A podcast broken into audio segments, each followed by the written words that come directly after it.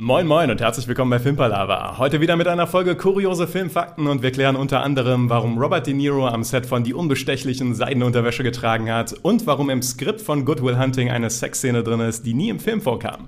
Wir wünschen euch ganz viel Spaß und Intro ab. Okay, let's face facts. I know what you're thinking. But it doesn't make any sense.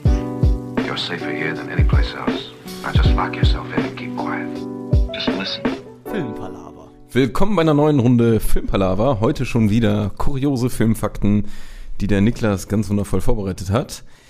Konzi, bist du eine gute Unterstützung für mich, ein guter Ersatz für Marcel? Ähm, auf keinen Fall. Aber ich denke, deswegen bin ich hier. Wir mussten, da Marcel im Urlaub ist, die zweitbeste Person ranholen, was Filmwissen angeht. ja. Oh, die zweitbeste Person. Aber mit einem sehr großen Distanz dazwischen. das ist das Problem. Ach, ich wette, du machst deinem Namen alle Ehre bei dieser Runde kuriose Filmfakten. Und ich würde sagen, wir starten auch direkt rein. Ich bin sehr gespannt, wie ihr performt. Tobi mit seiner neuen Unterstützung hier. Und meine erste Frage an euch lautet: Warum ist im ursprünglichen Skript von Good Will Hunting eine Sexszene zwischen zwei Professoren enthalten, die aber nie für den eigentlichen Film vorgesehen war? Okay. Ja. Warte, die ist im Film drin, war aber eigentlich nicht dafür vorgesehen. Ich lese die Frage nochmal vor. ja. Warum ist im ursprünglichen Skript von Good Will Hunting eine Sexszene zwischen zwei Professoren enthalten, die aber nie für den eigentlichen Film vorgesehen war? Okay, im Skript. Heißt, ob die jetzt nachher im Film ist, wissen wir. Aber sie wurde aufgeschrieben mit dem Wissen schon, dass es eh nicht im Film landet. Genau, genau, das ist im Wesentlichen, im ursprünglichen Skript war diese Szene drin, aber die Schreiberlinge dahinter, Matt Damon und Ben Affleck, waren sich sicher, dass diese Szene nie in den Film kommt. Das heißt, die, die haben das geschrieben. Ja, Matt Damon und Ben Affleck sind die Autoren von Good Will Hunting. Die haben Ich das, hätte nicht erwartet, Tobi, die haben dafür einen Oscar gemacht. bekommen. Das ist der Oscar von Ben Affleck. Tobi, erste Frage. Hast du den Schade. Film mal gesehen? Ja, aber ungefähr so lange her mal wieder, dass ich es Okay. fast nicht parat habe. Ja. Mhm, immerhin. Und du? Nee. Nee. Starte gut hier, starte gut. Startet gut. Niklas meinte vorhin noch extra, er hat die leichten Fragen rausgesucht für uns. Ähm, okay, die haben das reingeschrieben. Also ich weiß ja jetzt immer noch nicht, ob es nachher auch im Film dann zu sehen war, ob die es auch Es ist nicht im Film haben. zu sehen. Die haben es okay. nicht gefilmt Die haben es nur fürs Drehbuch dann. Also offensichtlich, offensichtliche Antwort wäre sowas wie, sie hatten sich einen Spaß erlaubt. Oder sie hatten sich, oder es war irgendwie so ein Insider-Witz von den, von den Schreibern. Und deswegen haben sie es reingeschrieben. Es war kein Witz. Also es war nicht irgendwie für als Prank gedacht oder sowas. Okay, vielleicht war es so eine Szene, das war so eine Hommage an irgendeine andere, einen anderen Film oder irgendwie sowas. Oder es war irgendwas ähm, aus deren. Es war eine Sexszene zwischen zwei Professoren. Ja, es war eine Sexszene zwischen zwei Professoren, um vielleicht nochmal da ein bisschen die Erinnerungssynapsen zu aktivieren. Die beiden Professoren, um die es geht, werden in dem Film gespielt von Robin Williams und Stellan Skarsgård. Heieiei. Die Synapsen werden aber nur sehr leicht ange, angestupst. Also Auch hochkarätige, hochkarätige Person. Hm. Und wer war der Schreiber? Matt Damon hat das geschrieben. Mit Damon und Ben Affleck zusammen. Hatte das, äh, hatte das ähm, irgendwas zu tun mit, den, mit Jimmy Kimmel?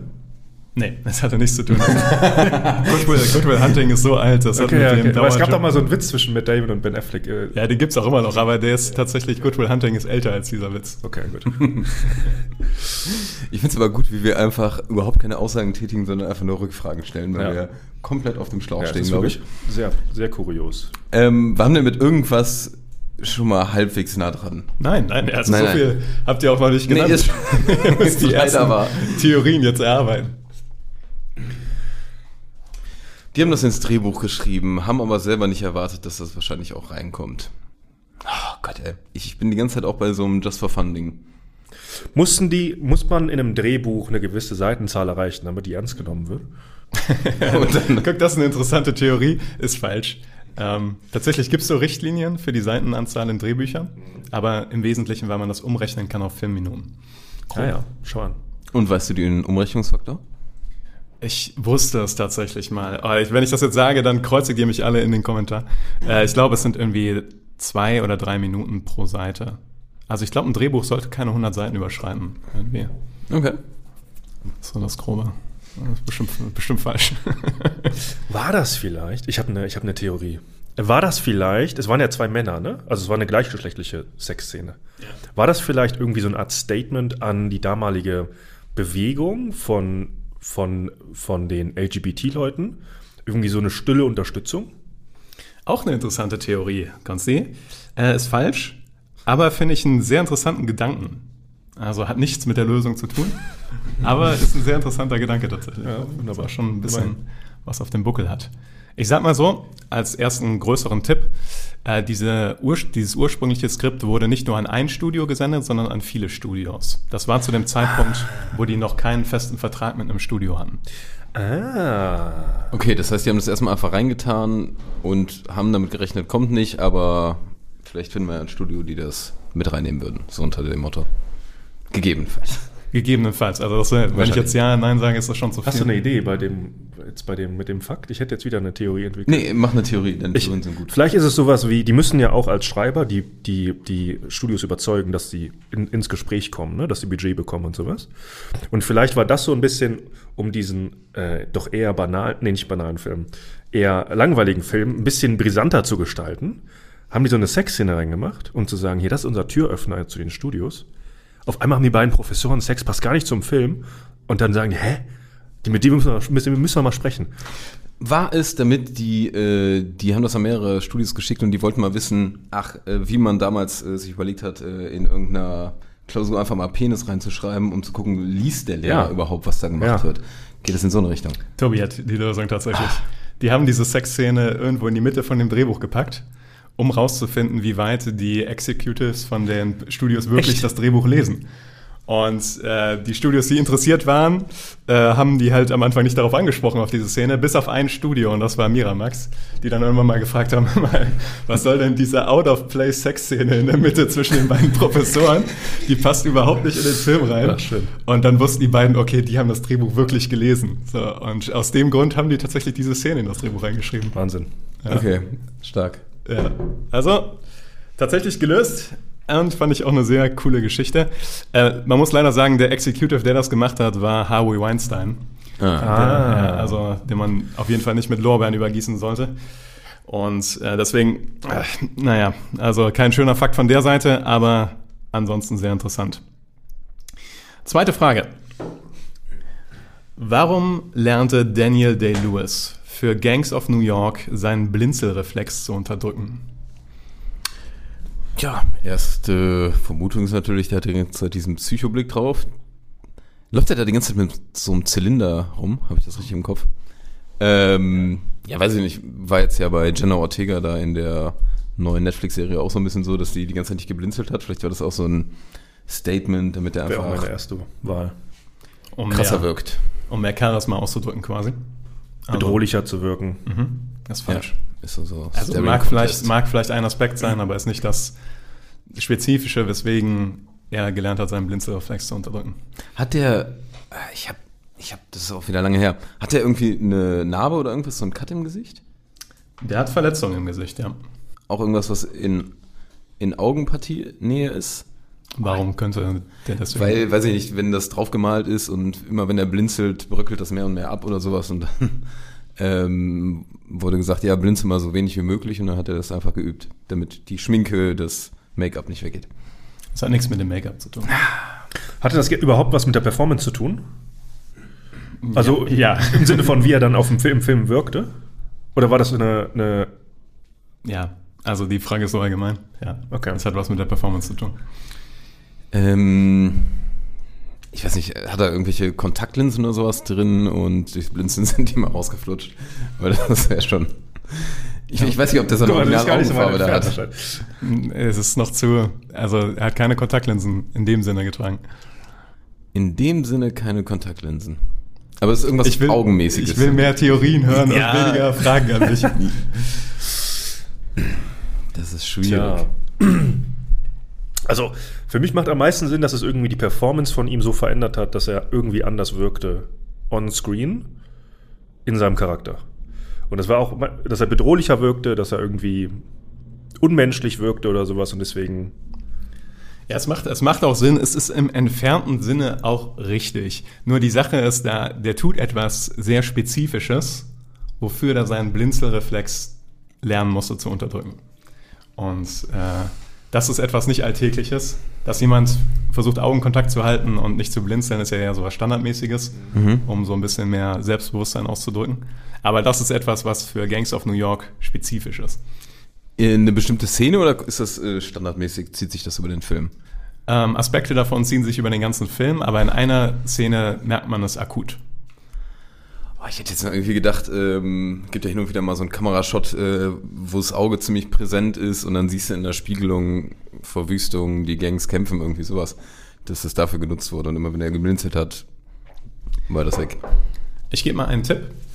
Ähm, tatsächlich ist in die Richtung Verletzung zu gehen nicht verkehrt. Okay. Jetzt frage ich mich, hat er eine echte Verletzung gehabt? Könnte ja auch noch irgendwie sein. Aber Aber Der, der Charakter von Daniel Day-Lewis hatte eine Verletzung, die wichtig ist für diesen Fakt. ah ja. der hinkt die ganze Zeit, ne? Ist das richtig? Äh, bin ich mir gerade nicht mehr ganz sicher. Es gibt mehrere in Gangs of New York, die hinken. Ich habe den so ganz grob einfach noch mit seinem langen Mantel oder so einem coolen Outfit, schön schwarz-weiß hatte ich im Kopf. Und jetzt überlege ich, ob der so einen Stock hat und auch gegangen ist, aber vielleicht stimmt das nicht mehr. Ich glaube, schwarz-weiß ist auch nicht richtig. Ich glaube, der hat so ein lila. Echt? Oh, ja, verdammt. Da siehst du, wie lange das dann doch wieder her ist. ich kann auch nicht mit Filmwissen in dem Fall jetzt brillieren, weil ich den, ich glaube, gar nie gesehen habe tatsächlich. Was könnte es denn für Augenverletzungen geben? Blind. Ist er blind auf einem Auge? Nein. Äh, auf, der, auf einem Auge ist der blind, ja. Aber hat der, der hat keinen Cutter durch, irgendwie. Ich bin mir da, da dass er einen Cutter durch hat, bin ich mir gerade nicht mehr sicher. Aber jetzt ist der größte Tipp: Der Charakter hat ein Auge, was kaputt ist. Ein Glasauge? Er hat ein Glasauge. Aha. Und warum könnte der jetzt auch noch extra versuchen, nicht zu blinzeln bei bestimmten Sachen? Weil Menschen, wenn die ein Glasauge haben, blinzelt man dann nicht? Nee, bin ich mir nicht sicher, ob man dann den Reflex einfach nicht mehr hat, wenn man es nicht mehr braucht. Und dann hat er es einfach bei beiden Augen sein lassen. Könnte ich mir vorstellen, dass es unterschiedlich ist, je nachdem, wie groß die Verletzung bei dir ist. Ich glaube, wenn du ein normales Glasauge hast, kannst du vielleicht noch blinzeln. Vielleicht Also können ja, aber das muss ich mehr. Ja, aber damit hat's, dann, das, an der Stelle hat es nicht unbedingt zu tun. Vielleicht wollte der das darstellen, indem der ein Auge ein bisschen mehr aufgemacht hat als das andere und wollte das akzentuieren, dadurch, dass er nie geblinzelt hat. Er blinzelt tatsächlich mit dem anderen Auge in dem, in dem Film. Er blinzelt, glaube ich, auch mit dem Glasauge. Die Sache ist, was er tut, wenn ihr die äh, Szene nicht im Kopf habt, dann werdet ihr wahrscheinlich nicht darauf kommen. Aber in einem Gespräch mit Leonardo DiCaprio holt Daniel Day-Lewis ein Messer raus und tippt sich so gegen das Auge mit dem Messer. Während der Unterhaltung. Das ist eine sehr ikonische Szene aus Gangs of New York. Und weil es halt ein Glasauge ist und Daniel Day-Lewis eine Glas-Kontaktlinse getragen hat über seinem Auge, konnte er es tun. Die, das Einzige, was er lernen musste, ist nicht zu blinzeln dabei. Weil es ist ja nicht so einfach, sich einfach sowas ins sagen. Auge zu tun. Und das musste er lernen zu unterdrücken. Oh, Wahnsinn. Und deswegen hat Daniel Day-Lewis für Gangs of New York gelernt, den Blinzelreflex zu unterdrücken. Ach, crazy. Okay. Ja, haben wir uns so ein bisschen hingeschubbert, würde ich sagen. Er war gar nicht so weit weg. Also, Das war schon, schwierig. War schon sehr nah dran. Das nächste bin ich mal sehr gespannt. Da müsst ihr auch ein bisschen kreativ werden. Aber das ist ja eure Spezialität. Warum trug Robert De Niro am Set von Die Unbestechlichen nur seidene Unterwäsche? Oh, Tobi, möchtest du anfangen? Als eine Unterwäschenexperte. ähm, die verurteilen, oh, ja, ja. Ich muss auch direkt wieder fragen, brauchen wir Szenen? Ähm, nö, nicht unbedingt. Nicht unbedingt, okay. Ähm, ich, ich war zuerst direkt bei die zwölf Geschworenen, aber es ist. Gib ruhig das Niveau vor und ich folge dann einfach mit. Soll ich nochmal noch mal kurz die äh, Unbestechlichen zusammenfassen, damit ihr das mehr im Ja, Kopf habt? Ja. bitte, bitte. Äh, die Unbestechlichen spielt zur Zeit der Prohibition in Amerika und Kevin Costner stellt eine kleine unbestechliche Truppe zusammen, untereinander mit Sean Connery, um die Gangster zu der Zeit zu bekämpfen, die illegal Alkohol äh, unter, die, unter die Menschen bringen. Und es gab einen großen Gangster, der äh, das alles geleitet hat, nam- namens Al Capone, der gespielt wurde von Robert De Niro. Okay, Jetzt kriegt er aber keine Tipps mehr, weil das war schon sehr viel. das war schon sehr viel. Das war schon ein Tipp. Wo sind die hilfreichen Infos? Weil ich war tatsächlich die ganze Zeit eher so im persönlichen Bereich, keine Ahnung, er hatte eine starke Vorliebe für Seidenunterwäsche. Oder er hatte irgendwelche Ekzeme gerade im Intimbereich und deswegen musste er ganz, ganz sanfte Unterwäsche tragen. Sowas in, der- in der Richtung war ich. Gute Theorie. Meines Wissens nach hatte Robert De Niro zu dem Zeitpunkt keine Extreme im Intimbereich. Okay, bist du ja sicher?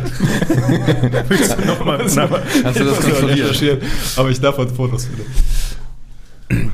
Okay, jetzt immer noch die Frage, ist es eher für den Schauspieler aus irgendwelchen, ich habe irgendwelche Kleidung an, wo das äh, notwendig ist, oder ist es eher so ein Ding für einen Film, wo man irgendwo das sehen könnte, aber da müsste man natürlich jetzt wissen, ob der irgendwo in Unterbuchse zu sehen ist.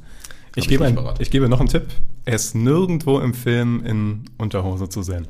also man sieht das nie. dass er Man sieht das nie. Okay, das, Das, heißt, macht die Sache auch sehr kurios daher. also, Okay, dann ist immer noch die Frage, ja, dann ist es ja eher für ihn aus irgendeinem Grund. Das heißt, dass es äh, Wohlbefinden ist, wie du da gerade schon meintest. ähm, oder weil das einfach äh, zu dem Charakter gepasst, dann ist das wieder so ein, ich versetze mich da äh, mehr in diesen Charakter rein und der hat das halt Ja. vermutlich auch getragen, deshalb mache ich das auch. Pass auf, ich werfe eine Theorie in den Raum. Ja, ja. Es ist ja auch, es gibt ja auch das Sockenphänomen zum Beispiel, ne? Man, dass ihr gerade Socken tragt, merkt ihr nicht, bis ihr dran denkt. So, jetzt merkt ihr es vielleicht, aber eigentlich merkt ihr es nie. ich trage keine Socken. Oder unter, nimm Unterhose. Ich hoffe, du trägst eine Unterhose. Hinaus, hinaus. Dann ist er raus. Der Tisch verdeckt ja alles. Und vielleicht hat er eine, vielleicht hat er die Seidenunterhose angezogen, weil der, weil sich das einfach anders angefühlt hat für ihn und er ständig daran erinnert wurde während des Drehens, oh, ich habe eine Seidenunterhose an. Und das fühlt sich irgendwie besser an. Und weil er El Capone war, der große Boss, hat ihn das nochmal so beflügelt in seiner, in seinem Wohlbefinden. Und deswegen konnte er die Rolle noch überzeugender spielen. In der Tat waren die beiden Sachen, die ihr gerade zusammen gesagt habt, im Wesentlichen die Lösung.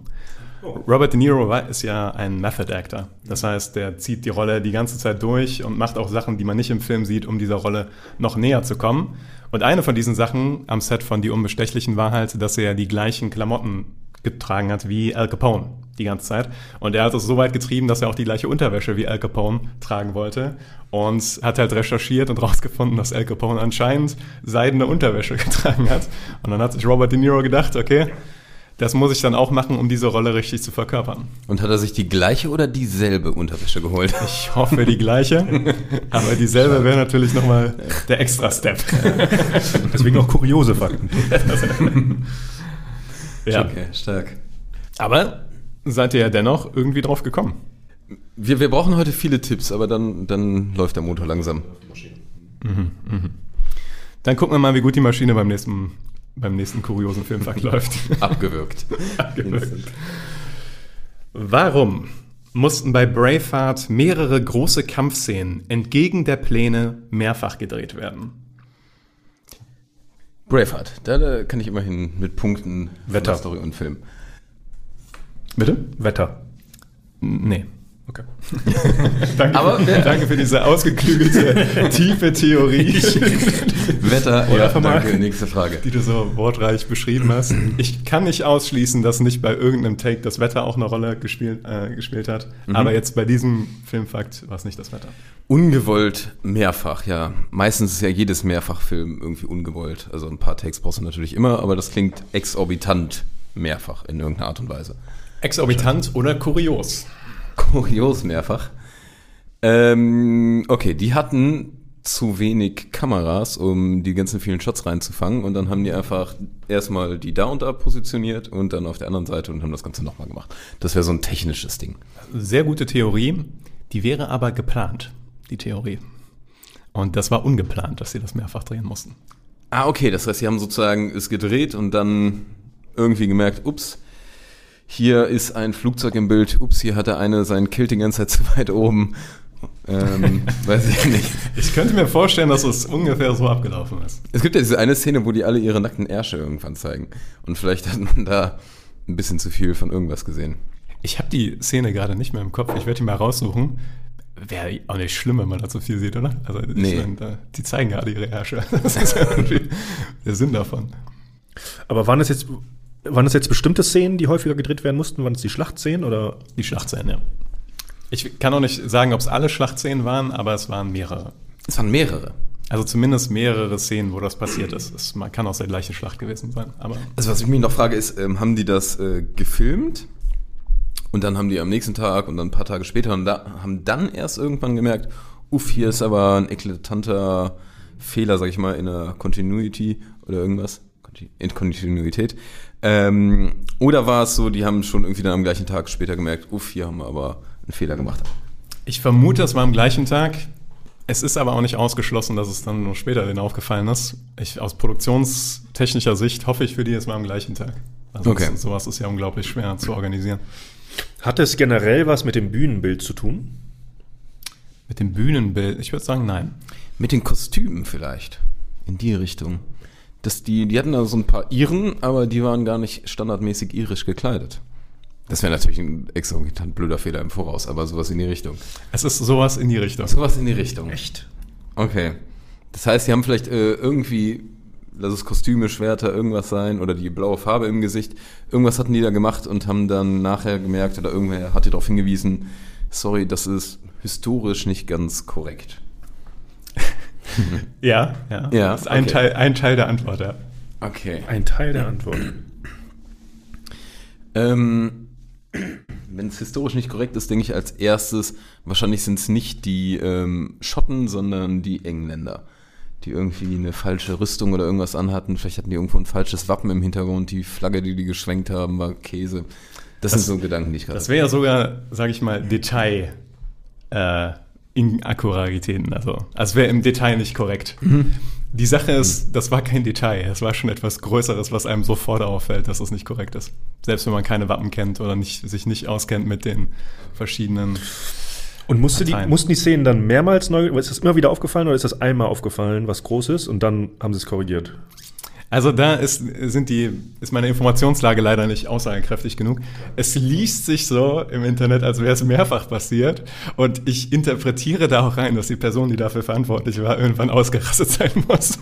Weil das ist etwas, was man eigentlich einmal sagt und dann nicht mehr vorkommen sollte. Weil du sagst es ja fast so, als wäre, als hätten die die falsche Nation als Gegner dahingestellt. Als wären auf einmal deutsche Flaggen oder sowas da gewesen. Nee, nee. Aber es klingt, ah, ich finde es schwierig. Es klingt ja auf jeden Fall so, als hätte da irgendwer was richtig verkackt. Also hätte irgendwer, wer verantwortlich war, hätte gesagt, mach das so und so. Und dann waren es Schauspieler und Schauspieler oder Statisten, könnte ich mir auch sehr gut vorstellen, äh, die einfach immer Blödsinn gemacht haben. Oder es ist halt ähm, eine technische Sache, das heißt irgendwie, die Kamera war schlecht positioniert, Licht, Sound, dass da irgendwas schiefgegangen ist. Es, es dreht sich um die Statisten. Die Statisten, Statisten. haben etwas gemacht oder etwas mehrfach gemacht, was äh, aufgefallen ist, wo die sagten so, ja, nee, das können wir so nicht stehen lassen. Das müssen wir nochmal drehen, Leute. Blödsinn? Ist es blödsinnig? Es, also das ist jetzt noch was anderes, was mit reinkommt, aber nicht spezifisch das, was ich suche, aber sie haben auch Blödsinn gemacht. Also war, war das absichtliche Fehler von den Statisten? Nein. Okay. Ich habe auch an so, so Fotobomb-mäßig Ja, hab ich auch wie der gedacht. so Kameras da hinten reingeht. Okay. In der Schlacht, ja, die kämpfen, es ist wahnsinnig viel Gewusel und entweder haben die da einfach, ähm, aber das wäre ein bisschen zu oll, das ist, sieht zu, zu oll aus, was die gemacht haben. Es war ganz schlechtes äh, Kämpfen oder die standen ganz oft nur rum, weil die äh, warten mussten, bis die nächste Kampfszene kommt. Sowas habe ich jetzt. Ja. Ich habe auch oft an die Choreografie gedacht, dass es einfach in so einer riesigen Schlacht einfach schwierig ist, alles zu choreografieren. Grafieren. Aber das ist wahrscheinlich Das nicht. ist auch nicht, ne. Das wäre noch etwas sehr Standardmäßiges, Ja. was schiefgehen kann. Es ist auch so etwas, was wahrscheinlich schon häufiger bei Filmen zu Problemen geführt hat, aber es wurde bei Braveheart wohl, ähm, naja, sag ich mal, in einem äußeren Umfang festgestellt, dass man sich schon fragen muss, was die Leute sich gedacht haben. Sind die super oft gestolpert oder irgendwas? Ich weiß nicht, weil die so. Es geht eher um Klamotten. Die hatten was Falsches an. Die hatten falsche Unterwäsche und die konnte man sehen. Die hatten Seidenunterwäsche. Die hatten Seitenunterwäsche, ich wollte es gerade sagen. Die hatten Accessoires an, die man zu diesem Zeitpunkt nicht Uhren oder irgend so ein Kram. Ja. Oder Ketten, Halsketten. Tatsächlich ist das die ein, der eine Teil der Lösung. Und der andere Teil könnt ihr nicht wissen. Ähm, es war so, dass denen mehrfach aufgefallen ist, dass die Statisten in der Schlacht äh, Sonnenbrillen und Armbanduhren getragen haben. Sonnenbrille. Sonnenbrillen finde ich dabei besonders, besonders interessant. Und die mussten anscheinend den Statisten mehrfach sagen, dass es zu diesem Zeitpunkt keine Sonnenbrillen oder Armbanduhren gab und mussten deswegen Teile der Schlacht neu drehen, weil man überall Leute mit einer Sonnenbrille oder einer Armbanduhr gesehen hat. Jetzt, beim, als ich diesen Fakt recherchiert habe, ist aber mir noch was anderes Lustiges aufgefallen. Die haben als Statisten äh, 1600 Leute aus der irischen Reservearmee genommen. Und anscheinend hat diese Reservearmee in sich noch verschiedene Parteien, die miteinander verfeindet sind so ein bisschen oder so sehr Konkurrenzdenken haben. Und offensichtlich haben die bei dieser Gelegenheit, bei diesem Battle, angefangen, sich wirklich zu prügeln. Also diese unterschiedlichen Parteien in der irischen Armee haben das als super Gelegenheit gesehen, den anderen mal ordentlich einen auf die Schnüsse zu geben. Was eventuell dem Film noch ein bisschen mehr Realismus gegeben hat, aber ich fand auch, das war ein sehr interessanter Fakt. Ja, wenn die dabei die Sonnenbrillen tragen, ist es wieder ein bisschen Käse, aber. Ja, ja. Ihr wart bisher relativ schnell. Ich würde sagen, bevor wir zu deinem Zusatz gehen, machen wir noch einen von meinen. Mach mal. Ist auch nicht schwer tatsächlich, ist vielleicht auch relativ schnell abgehandelt. Warum hat sich der Innenminister von Indien aus beruflichen Gründen der Soldat James Ryan angeguckt? Uff. Okay. Innenminister von Indien. Also auch kein Außenminister, wo ich jetzt vielleicht eher mit gerechnet hätte, irgendwie in Kriegsfällen, aber Innenminister. Also geht es wahrscheinlich trotzdem aber irgendwie um innere Sicherheitsschutz oder sowas, könnte ich mir vorstellen. Ich hoffe, Innenminister ist die richtige Übersetzung von mir. Ähm, online stand Home Minister of India. Ich denke mal, das ist der Innenminister. Nehmen wir. Ähm, erste Theorie, weil er, weil er über die Geschichte des Zweiten Weltkriegs lernen wollte. Interessante Theorie. Falsch. Falsch. Oder vielleicht, um das, aus, um das zu generalisieren, er wollte generell was lernen. Na, geht in die falsche Richtung. tatsächlich. Also, Das ist schlecht. Meine, alle meine Gedanken hingen auch damit Das war zusammen. Ähm, er wollte nichts lernen. Okay, warum guckt man sich so einen Film an? Um mitreden zu können. Er war auf ganz vielen Partys immer und war immer in irgendwelchen Gesprächen und immer der Loser, der einfach keinen Film gesehen hatte. Genau. Und kam nie in diese coolen Smalltalk-Runden rein. Und du, das, willst du das einen beruflichen Grund nennen? Ja, auf jeden Fall. er hatte nämlich, Matt Damon ist nämlich dann kurz danach nach Indien gereist und er wollte ihn gewinnen als Ambassador von Indien. Matt Damon Auch war der, der die kleinste Rolle hat bei Saving Private Ryan. Nee. Hat es ja mit einem Schauspieler zu tun? Das Lustigerweise, ich kann kurz zwischendrin noch so einen Zusatz-Fun-Fact raushauen, der sich nicht als äh, Frage geeignet hat, aber den ich auch sehr interessant fand. Ähm, es war so, dass Steven Spielberg bei ähm, der, äh, der Soldat James Ryan einen unbekannten Schauspieler haben wollte für den Soldaten James Ryan.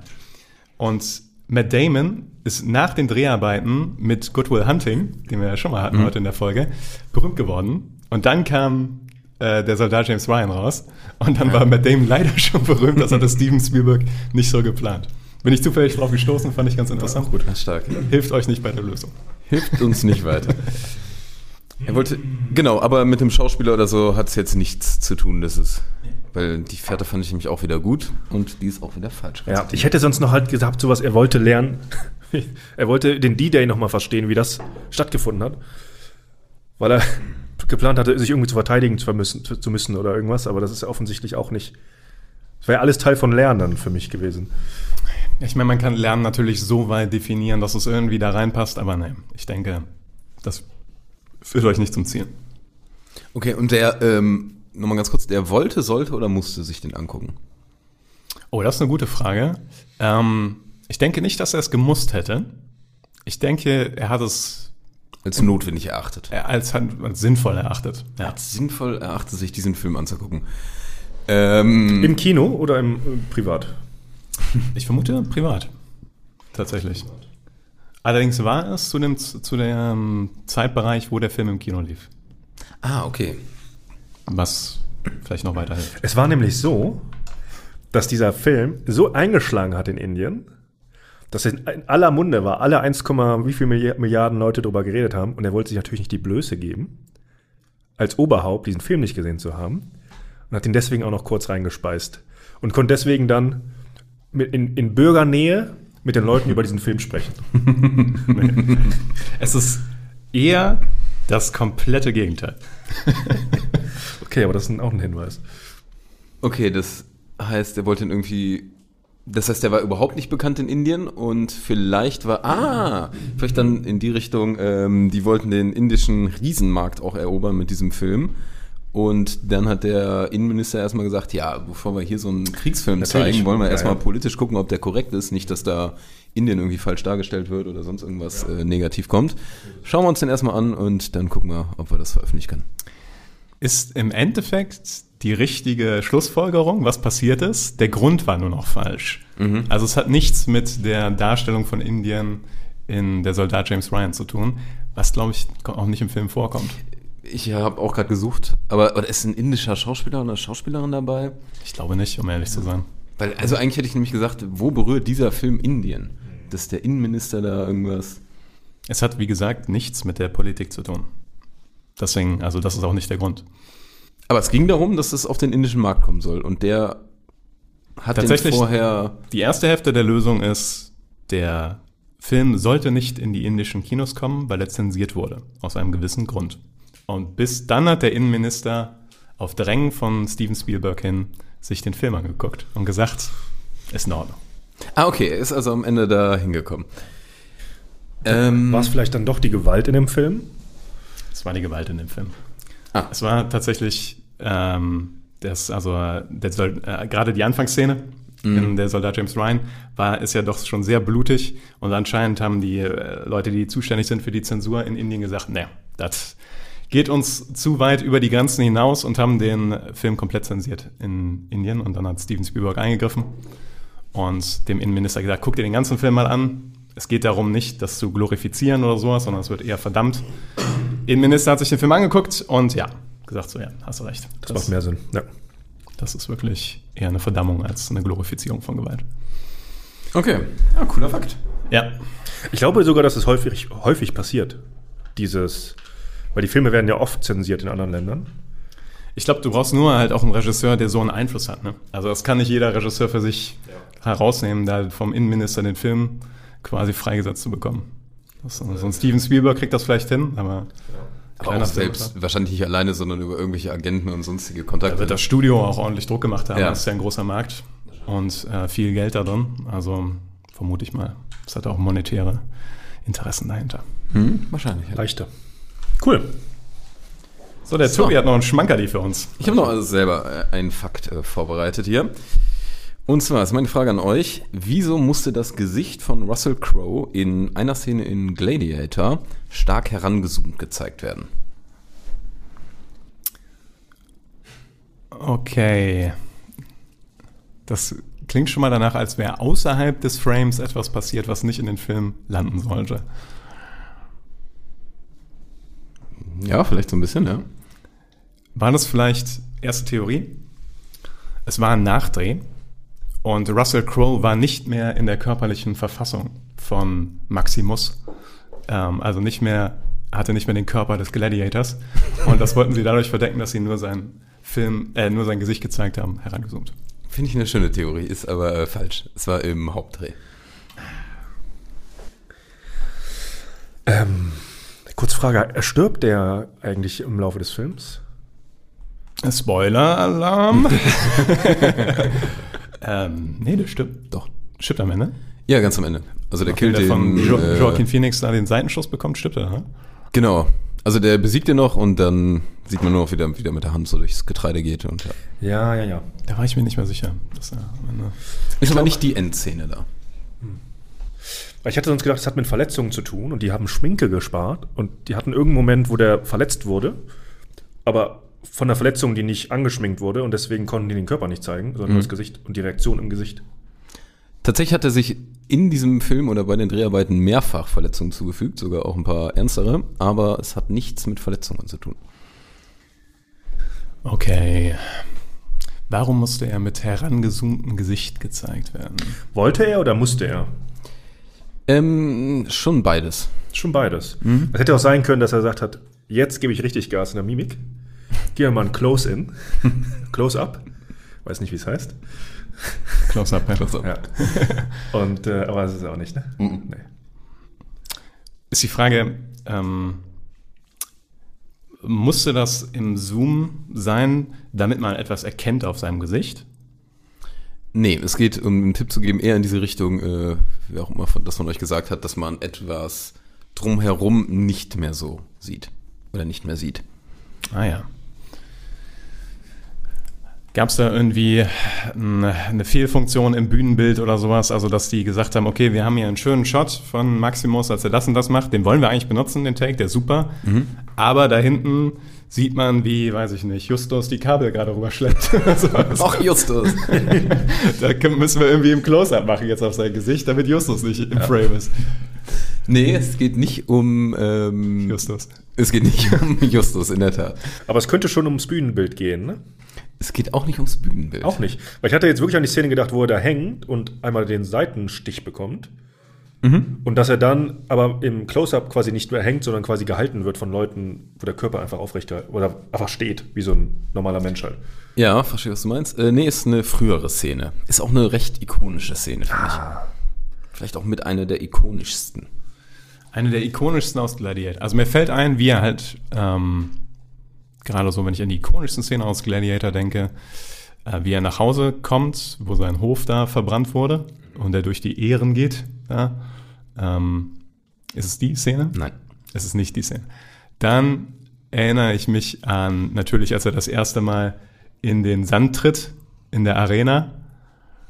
Und, ah, ist es in der Arena? Es ist in der Arena. Hat es was mit dem Publikum zu tun um ihn herum? Nein. das ist nicht. Aber es ist in der, es ist so etwa mittig im Film und es ist äh, in der Arena und dann doch eine, ich finde schon eine sehr ikonische Es ist Szene. doch der Kampf gegen den, gegen den großen Boy, den er dann relativ schnell, wo er dann den Daumen nach unten bekommen hat, ne? Vom, vom Cäsar. Ähm, du meinst diesen Riesen, der unbesiegbar war? Genau, der macht den relativ schnell und dann liegt er am Boden und dann kriegt er den Daumen nach unten, aber tötet den dann nicht.